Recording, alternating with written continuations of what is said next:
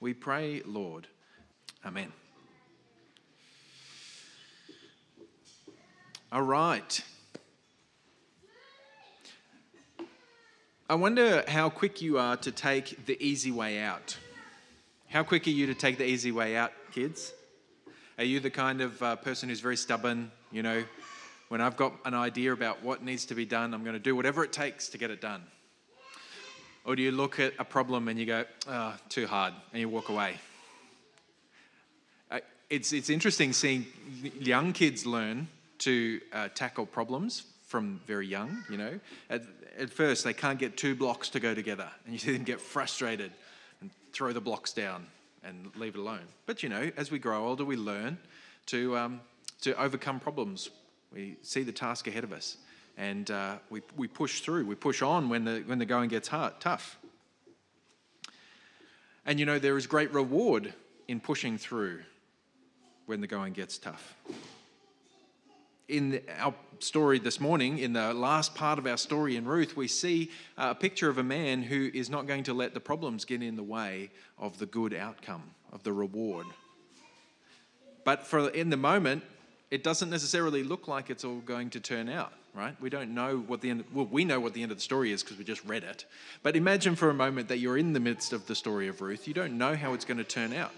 And it's the same for us in our lives, right? We don't know how everything is going to turn out in, the, in this moment because only the God knows the end from the beginning. But God made you to be a limited being here and now and to not know what will come. He's told you what you need to know for the future, and then we trust Him and work in the way that He's called us to work. But let me just give you a quick recap. If you haven't been along for the journey, or perhaps with all that's gone on in your week, uh, you have kind of forgotten where we were up to. We're in the book of Ruth, can anybody tell me the time period? Any kids, perhaps? Can you remember the time period that the book of Ruth takes place?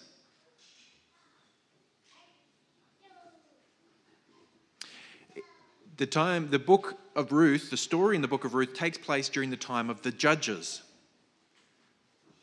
I'm getting some, some smiles. It looks like some, some people have picked that up. Yeah. This is happening during the time of the judges. So this is way back. This is ancient Israel after they've uh, started to, they conquered the land of Israel under God's uh, provision and, and, and guidance. And they came into the land and God said, look, if you, if you obey me, if you are faithful to me, I will bless you. But if you turn against me, I will curse you. And in the Judges, we get that cycle there where you get the people of God obeying God and being faithful to Him, and then they start to rebel against Him and turn away, and they receive, you know, consequences for those actions. But then when they cry out to the Lord, the Lord is kind and gracious, and He redeems them, and He hears them. This uh, passage, this, this story is taking place during that, that time. And during that time, there was a time of famine in Israel, and some of uh, some Israelites had left and gone to the neighboring country of Moab because they uh, the, because they heard that there was food there, but there was no food in Israel. So Naomi and her husband and her two sons went to Moab, but while they were away, her husband died, and so did her two sons. So Naomi was left as a widow, and her two sons' widows were left as well and one of those widows is named Ruth, the namesake of the book. So their husbands died, they had no children, so they were two vulnerable widows out on their own because one of the widows went home, but Naomi and Ruth stuck together. Naomi hears that the famine has ended in Israel, and so she uh, says, Look, I'm going home to Israel. Ruth, you go home to your parents. But Ruth said, No, I'm sticking with you. I'm going to take care of you. I'm going to look after you. I'm going to become basically one of your countrymen. I'm going to go with you. Your country will be my country. Your God will be my God. What did she say? Where you go, I will go, and where you lodge, I will lodge. Your people shall be my people, and your God, my God. So here, Ruth is this, this is the Old Testament version of a conversion, right? She is ditching her people and their, and their, the gods that she used to worship so that she could become part of God's people and worship the true God. And she did that by going along with Naomi and returning home. So, Ruth is loyal to Naomi. Ruth is loyal to God and his people. So they come back to Bethlehem, a strange pair, right? Because Naomi had left full of promise, right? They went looking for a better life with her husband and her two sons. And so she's come home without her husband, without her two sons. But she's got this interesting uh, new person along with her, this foreigner, this Moabite daughter in law. Now, Ruth was a diligent and faithful woman who got out into the field to glean for the, for the barley grain, and she was picking up the leftover barley behind the, the barley harvesters so that she could make ends meet for Naomi and herself. And she happened to glean in Boaz's field.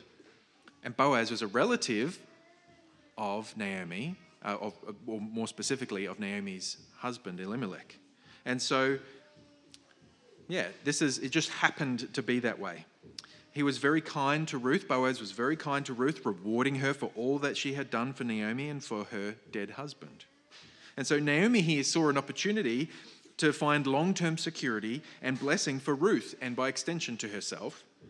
So she arranged for Ruth to find an opportunity to talk to Boaz and ask him to take her into his care and protection as a wife. And in, in Israel, you owed an obligation to your dead relatives, especially your, your brothers, to marry their childless widows because being without a family in that ancient context put you in a precarious social position. And without children, you would have no one to care for you when you got old. You couldn't go down and get the pension. You didn't have hospitals to go to. Um, they didn't have uh, aged care homes. Be- getting old in a context like this meant eventually getting to the point where you couldn't take care of yourself, you couldn't make ends meet, and you potentially would starve. So, being connected to a family was important, and as was having children, because they would look after you in your old age and they would continue your name. So Ruth uh, asked Boaz for help. She said, Spread your wings over your servant, for you are a redeemer. And Boaz, last week we read, Boaz said yes. He agreed. As a relative of her departed husband, Boaz had a family obligation to do what he could to care for Ruth but Boaz wasn't doing it out of mere obligation and duty. We see that he was doing it um, because he wanted to, because there was actually another relative that was closer than Boaz was. There was another relative closer to Naomi who had the, uh, the, the right and who had the obligation, because there's rights come with obligations, had the obligation to take care of Ruth, but Boaz was willing to do it, even though he wasn't the one who, who, who, the closest one to do it. And so our story ended on a bit of a cliffhanger the other last week because we heard that Boaz was willing to do it, but this other guy was first in line to fulfill this right, this obligation. So, what will happen next? As I said, we already know, but imagine you don't know how the story is going to end. Put yourself back in the mindset of where we left it last week. Will there be a way for Ruth and Boaz to be together? Well, we will see as we unfold the passage, and there'll be three big things that we'll see in this passage. Three things that I want you to see in this passage. The first thing to see is the redemption sought. Redemption sought. When we left off the story, Ruth was at home with Naomi. Ruth was giving Naomi the rundown of the, of the news. Boaz had agreed to marry, but there was this hitch. But Naomi assures Ruth, look, Boaz is not going to rest until this is resolved. He's going to go out and make sure it gets sorted. And just as Naomi suspected, Boaz got right down to business. First thing the next morning. And now, even though Boaz was right on the case, it would not be as quick as you might expect. If you said you're going to resolve something tomorrow morning, you might think, oh, I'm on the phone, I'm sending emails, you know, doing those things. No, in order to find the person he needed to talk to, he had to, he had to go and, and physically find them. Can you imagine having to go and find your relative, not knowing where they are, ask around? Have you seen so and so?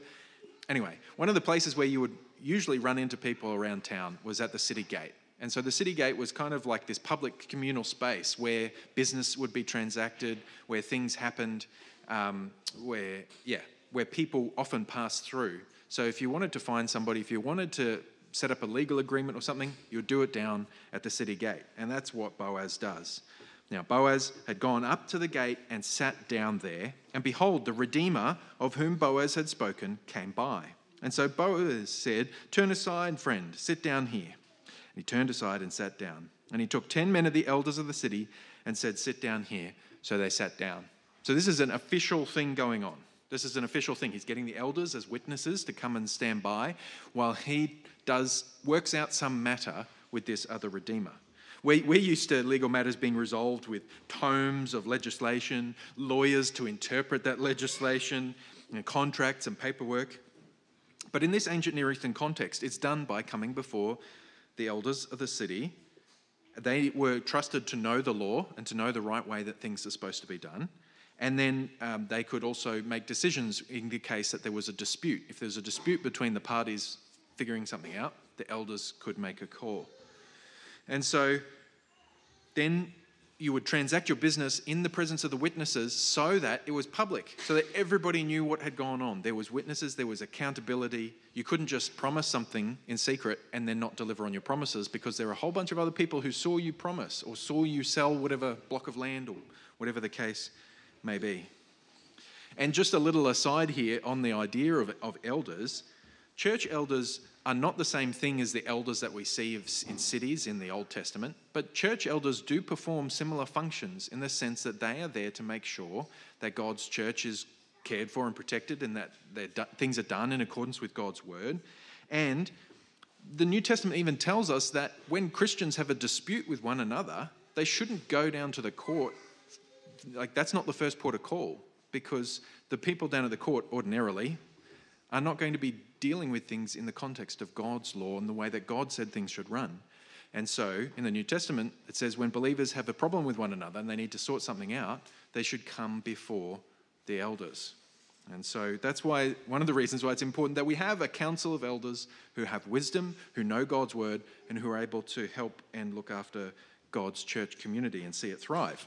So please keep praying for God to provide more elders for our church. Back to Boaz. He gets down to business and he uh, said to the Redeemer, Naomi, who's come back from the country of Moab, is selling the parcel of land that belonged to our relative Elimelech. So I thought that I would tell you of it and say, Buy it in the presence of those sitting here and in the presence of the elders of my people. Uh, if you will redeem it, redeem it. But if you will not, tell me that I may know, for there is no one besides you to redeem it, and I come after you. And he said, I will redeem it. Now it's curious here that this Redeemer doesn't get named. Across the pages of the Bible, it's not unusual to find people who don't get named. But in the book of Ruth, it is. You will notice that almost everybody who shows up in the book gets a name. Unless it's a group of people, all the individuals get a name. But this guy doesn't. He is anonymous. And there's something about that, isn't there, in the way that the story fleshes out and the results of this. He's, he remains nameless for a reason. And in some sense, he's a foil, he's, a, he's an opposite for Boaz. Boaz is standing up, and this guy is the opposite. Boaz is the righteous guy who's going to follow through, but will this other guy follow through? So Boaz starts, strangely, talking about land. And we go, hang on a second, I thought we were talking about redeeming Ruth. Isn't Ruth the one that, with this whole, you're trying to organize the marriage uh, proposal and everything with Ruth. So why are you starting to talk to this guy about land? I think this is part of his strategy. He's, strat- he's strategizing here. He's trying to make it all flow out in the way that Boaz is aiming for. And so he starts by talking about the land. Now, we haven't heard about this land before in the story. So, how did Boaz know about this land? We don't know. Maybe Ruth explained it, the situation, the, the night before when they were talking about it. Perhaps Boaz just knew uh, that the land was coming up for sale and that it was, he was putting two and two together. Um, I suspect it was probably the first, that it, it, was, there was more to the conversation the night before than is recorded, and so uh, Boaz has the rundown. So, the land is coming up for sale, but this idea about the land seems totally foreign to us. We don't live under the old covenant uh, in, in ancient Israel. And so God had promised the land as an inheritance to the people, and He had promises and blessings to go with that land. And part of the idea of blessing was that your name would not be wiped out. Your name would continue on through the generations. And you would do that by having children and being remembered. You had offspring who knew and repeated your name in genealogies. It was a kind of vicarious immortality through your descendants. And so these things work together to mean that the land shouldn't be separated from family. It had to stay within the family. Um, and usually with the closest relatives to a person who had died. Which is kind of what happens when we inherit land, right? If you've got a relative who dies, the people who inherit their estate are their closest relatives, unless it's specifically been apportioned out to others. So they've got to keep the land in the family. Naomi is putting up the land for sale. It had to, you had to keep the name of your relatives alive. So there's two things going on here, two different ideas that I need to put in your mind so you can see how these things are working together. Because in this passage, we have these two different ideas from the Old Testament law, and it's all taking place in the context of tradition. So there's the stuff that's playing out here in this passage is on the basis of like their custom, the thing, the way that they went about things, but it is on the basis of two parts of God's law. So the one part was the law about redeeming land. If you fell on hard times and you sold your land to make ends meet, then uh, your closest relatives or very close relatives could come and purchase the land back. So they had a right to redeem it so you could get your land back. It was a kind of like a, if you, your relative had to be wealthy enough to do it, but if they were wealthy enough, they could come and buy the land back for you. But if there was nobody who could do that, then the land would basically um, remain sold up until the, the land the year of jubilee. And on the year of jubilee the land would return to its original owners. So in some sense it was more like a lease. It was a long-term lease.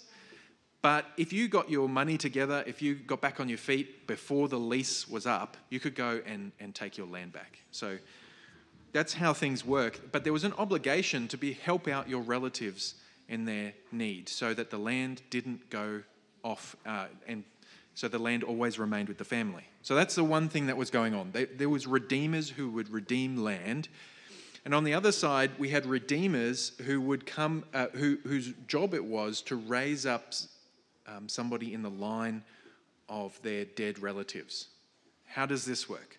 It meant that imagine two brothers. One of the brothers died, leaving a widow who was childless. So in that case, the other brother was called to marry his childless widow, and the first child from that union would be take on the name and inheritance of the dead brother. So it was it was vicarious. It wasn't. It doesn't work genetically. We know that, but how it worked in terms of legally was that you would basically be considered the child in the line of your uncle.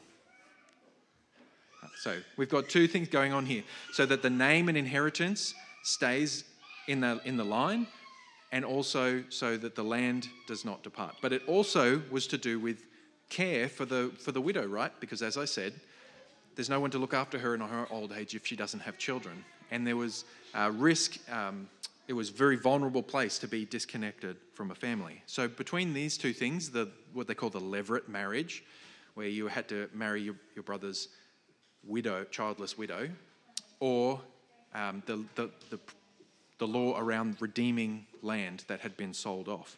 So these two things are coming into play around this.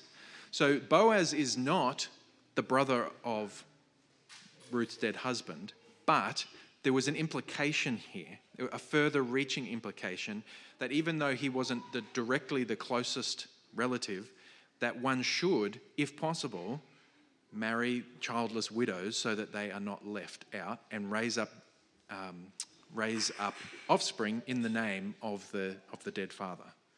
So that's what's happening here. Both of these things are coming into play at one time in this land sale situation. So, I mean, I've just been going off my no- without my notes, so let me just try and catch up to where I am in my notes. Um, she's, she, it seems like Naomi is on hard times and she is putting up the land for sale. And she may have potentially already sold it, but she's trying to, um, she, yeah, and then Boaz is trying to redeem it, or um, she's offering it up for sale for the first time um, in the hopes of making ends meet. And so Boaz is asking this nameless redeemer if he will redeem the land. Will he step in and take over the land because we need to keep it in the family? But if you consider which is easier, which is easier, do you think, to have a piece of land added to your property portfolio or to marry and have children and take care of them? I think we know the answer. It's much easier to you know, add assets to our portfolio, much harder to go and uh, to take on the extra responsibilities of uh, raising up a family. And so Boaz kind of keeps the, the news about Ruth being associated with this situation under, under wraps. And he seems to be playing on this. We, we don't need much convincing to do things if it happens to go along with what we want in the world, right? If, we, if we're asked to do something that is um, what we selfishly want, we're much happier to do that. But it's much harder to do it when you're asked to do something that requires you to sacrifice.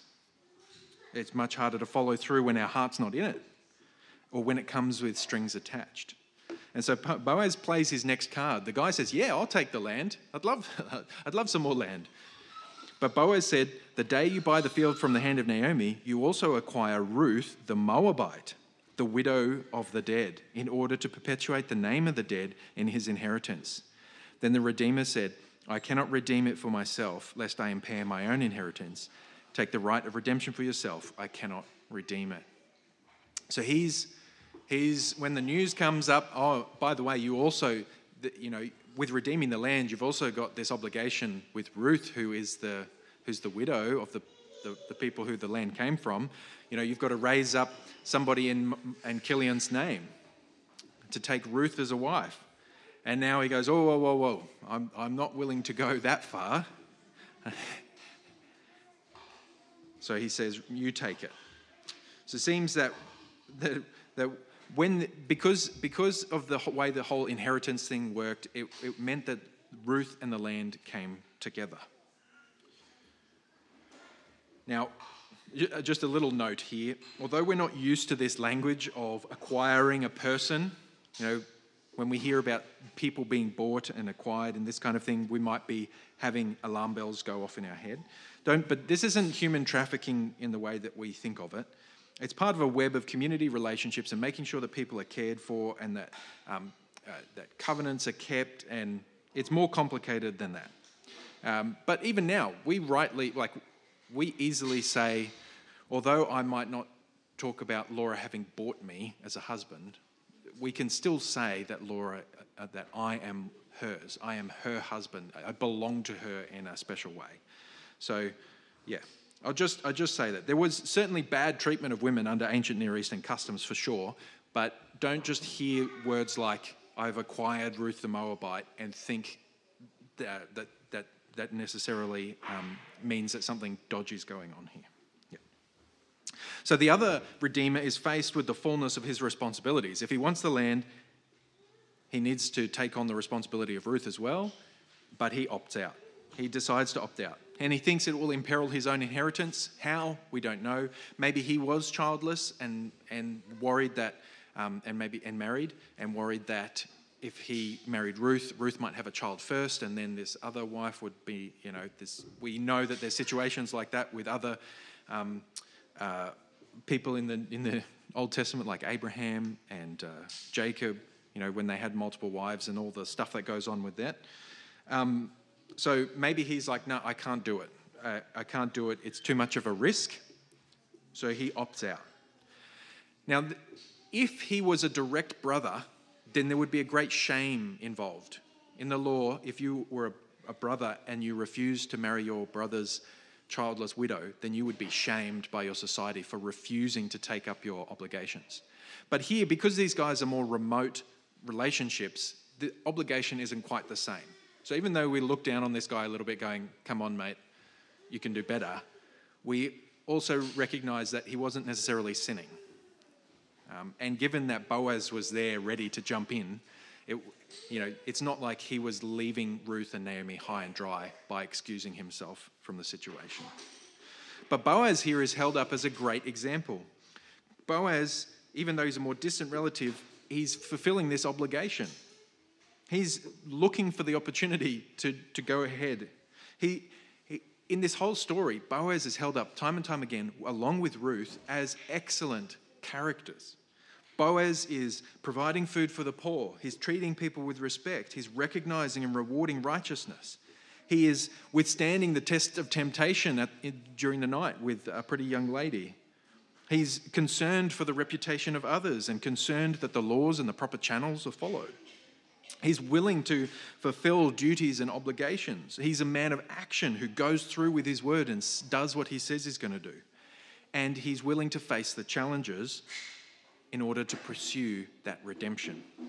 He is a noble man, a man worthy of great um, respect and copying, just as Ruth is worthy of copying. But Boaz stands as one who reminds us of an even greater man. As great as Boaz was, there was a greater man who would come after him. Boaz pursuing Ruth's redemption reminds us of the greatest man who ever lived, Jesus Christ himself, who pursued our redemption. Jesus came into the world with a purpose to save a people for himself, to save the people that God had given to him. And he didn't come and he didn't find us like Ruth, who was doing the right thing, who was, um, who was uh, loyal, and uh, who was you know, doing everything in her power to, to come and serve others. He came to save a people who were wayward. He came to save a people who were destitute he came to save a people who were rebelling against God. Yet, he didn't let those issues get in the way of the redemption, right? It was because of those issues that he was pursuing redemption for his people. This is uh, a great example who points us to Jesus, our Redeemer, the one who came and purchased us with his own blood, the one who laid down his life for ours. And in fact, in the New Testament, what are we told? We're told that marriage is a picture of, of Christ and the church, of, of a man who will lay down his life to save his bride, to purchase his bride, to purify his bride. And that's what Jesus does for us. Jesus sought our redemption, and he wouldn't let anything get in the way.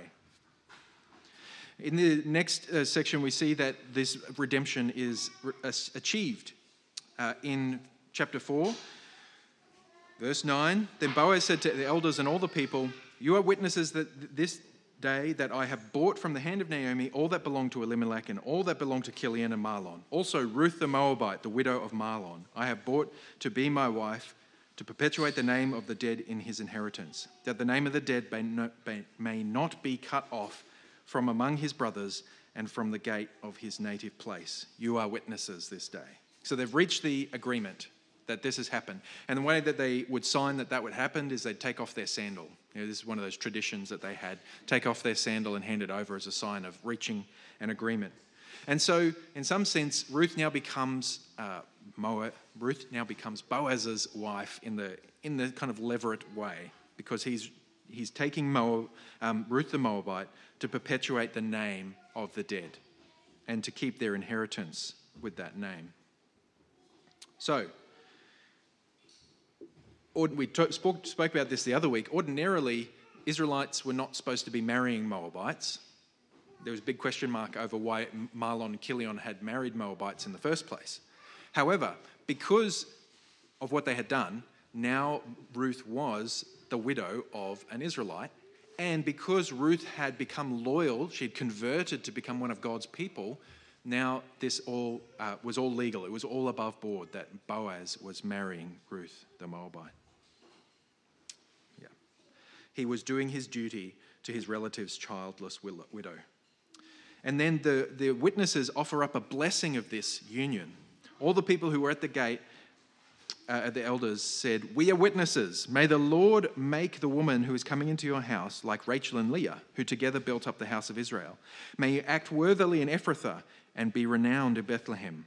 May your house be like the house of Perez, whom Tamar bore to Judah because of the offspring that the Lord will give you by this young woman. So we have here this blessing prayed uh, over them. But isn't this interesting that this blessing has already been answered by the fact that we are standing here today talking about Boaz 2,000 years later, or more than 2,000 years later, right? Uh, we're, we're seeing this worthy example. So his, his renown has continued and is a result of his uh, righteous action and pursuit of the right way. There's a wonderful prayer. And they're praying, interestingly, about, um, like basically, they're praying about Boaz's own family line. And we're going to come back and talk about Boaz's family line in a minute. But in this, we're seeing that this redemption is accomplished, it is done, it is completed. Reminding us, if we look back to Jesus, our Lord, who, who completes our redemption, who purchases his own bride with his blood. We who would be destitute without him, we who would be without hope unless Christ comes and saves us. But instead, Christ has come and we have been won. We have been bought with a price. And we now belong to Him. And we owe everything that we have to Him. In the last section, we see that there is a bunch of prayers answered. A bunch of prayers answered. You might remember I said you should read through Ruth and highlight all the prayers. I don't know if anybody got around to doing that, but it's amazing how much prayer is in the book of Ruth. It's all over the place. Many prayers, like the one we just read before, with a blessing, may you, XYZ. Let's read from verse 13. Boaz took Ruth, and she became his wife, and he went into her, and the Lord gave her conception. And she bore a son. Then the woman said to Naomi, Blessed be the Lord who has not left you this day without a redeemer, and may his name be renowned in Israel. Another prayer of renowned.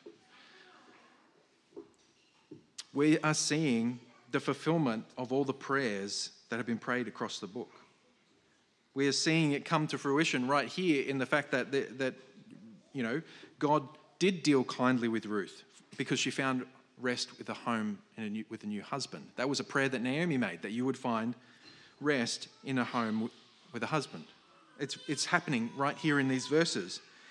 Ruth said, Lord, Lord, punish me if I fail to be loyal and to go with Naomi and do what I said I was going to do.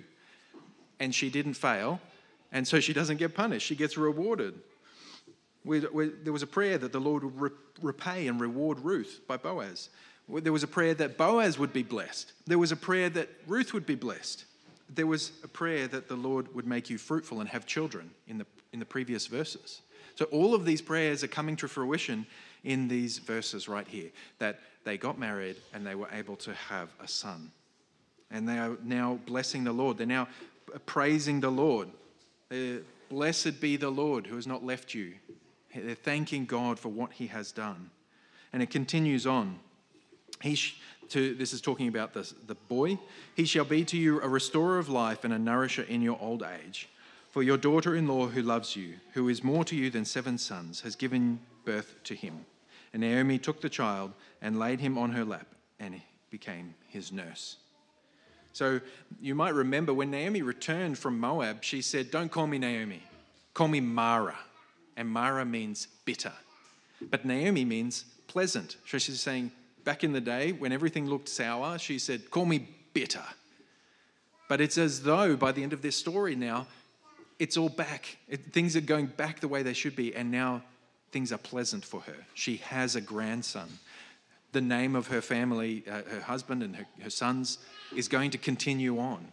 There's going to be somebody to look after them in their old age. It's looking good.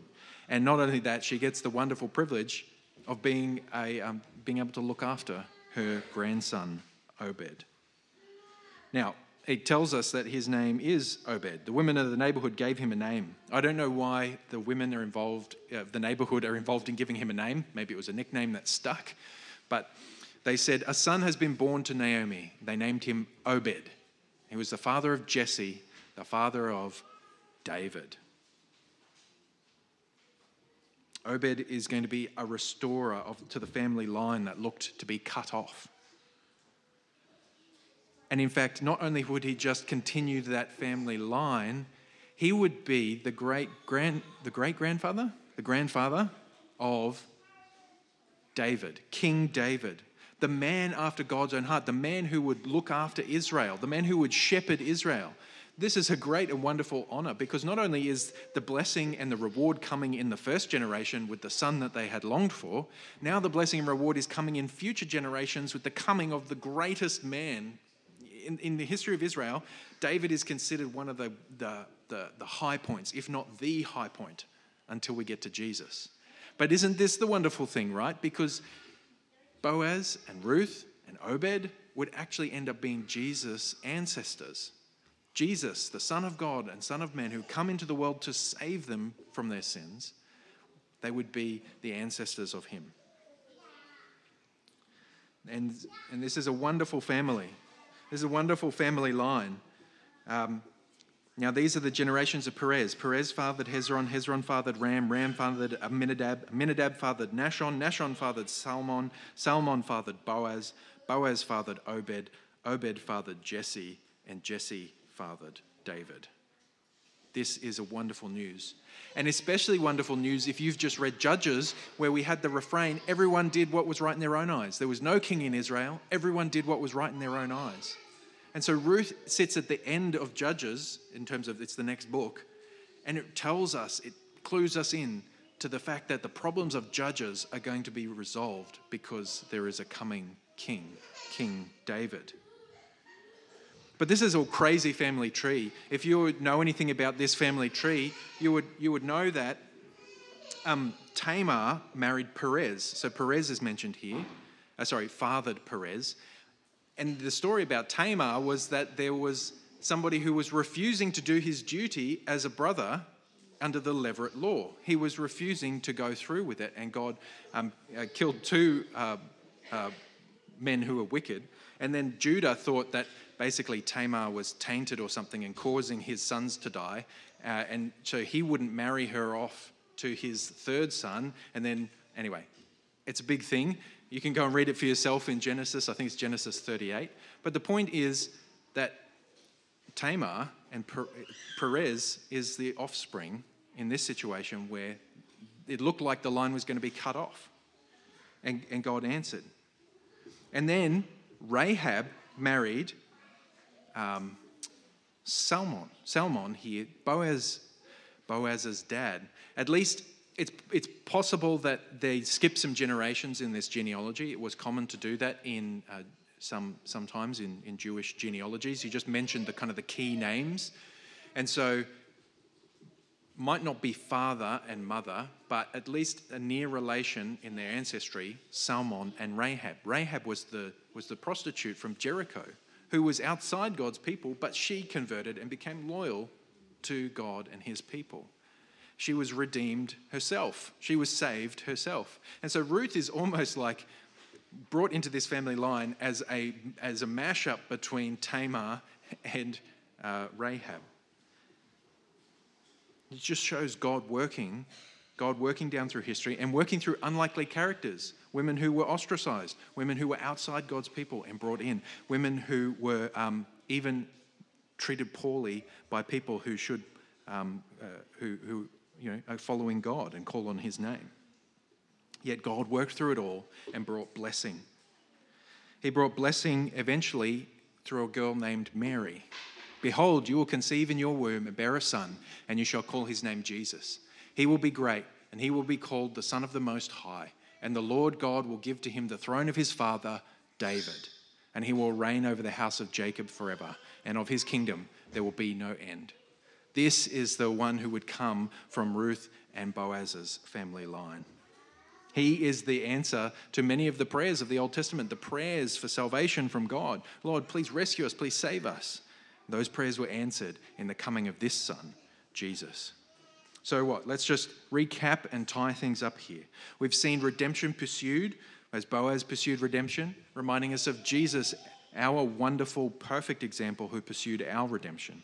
We see redemption achieved, reminding us of Jesus, the one who achieved our redemption from all of our sins, from all of the evil and wickedness of this world. And we see prayers answered on every front. God always fulfilling his prayers and bringing a great blessing in down through the generations.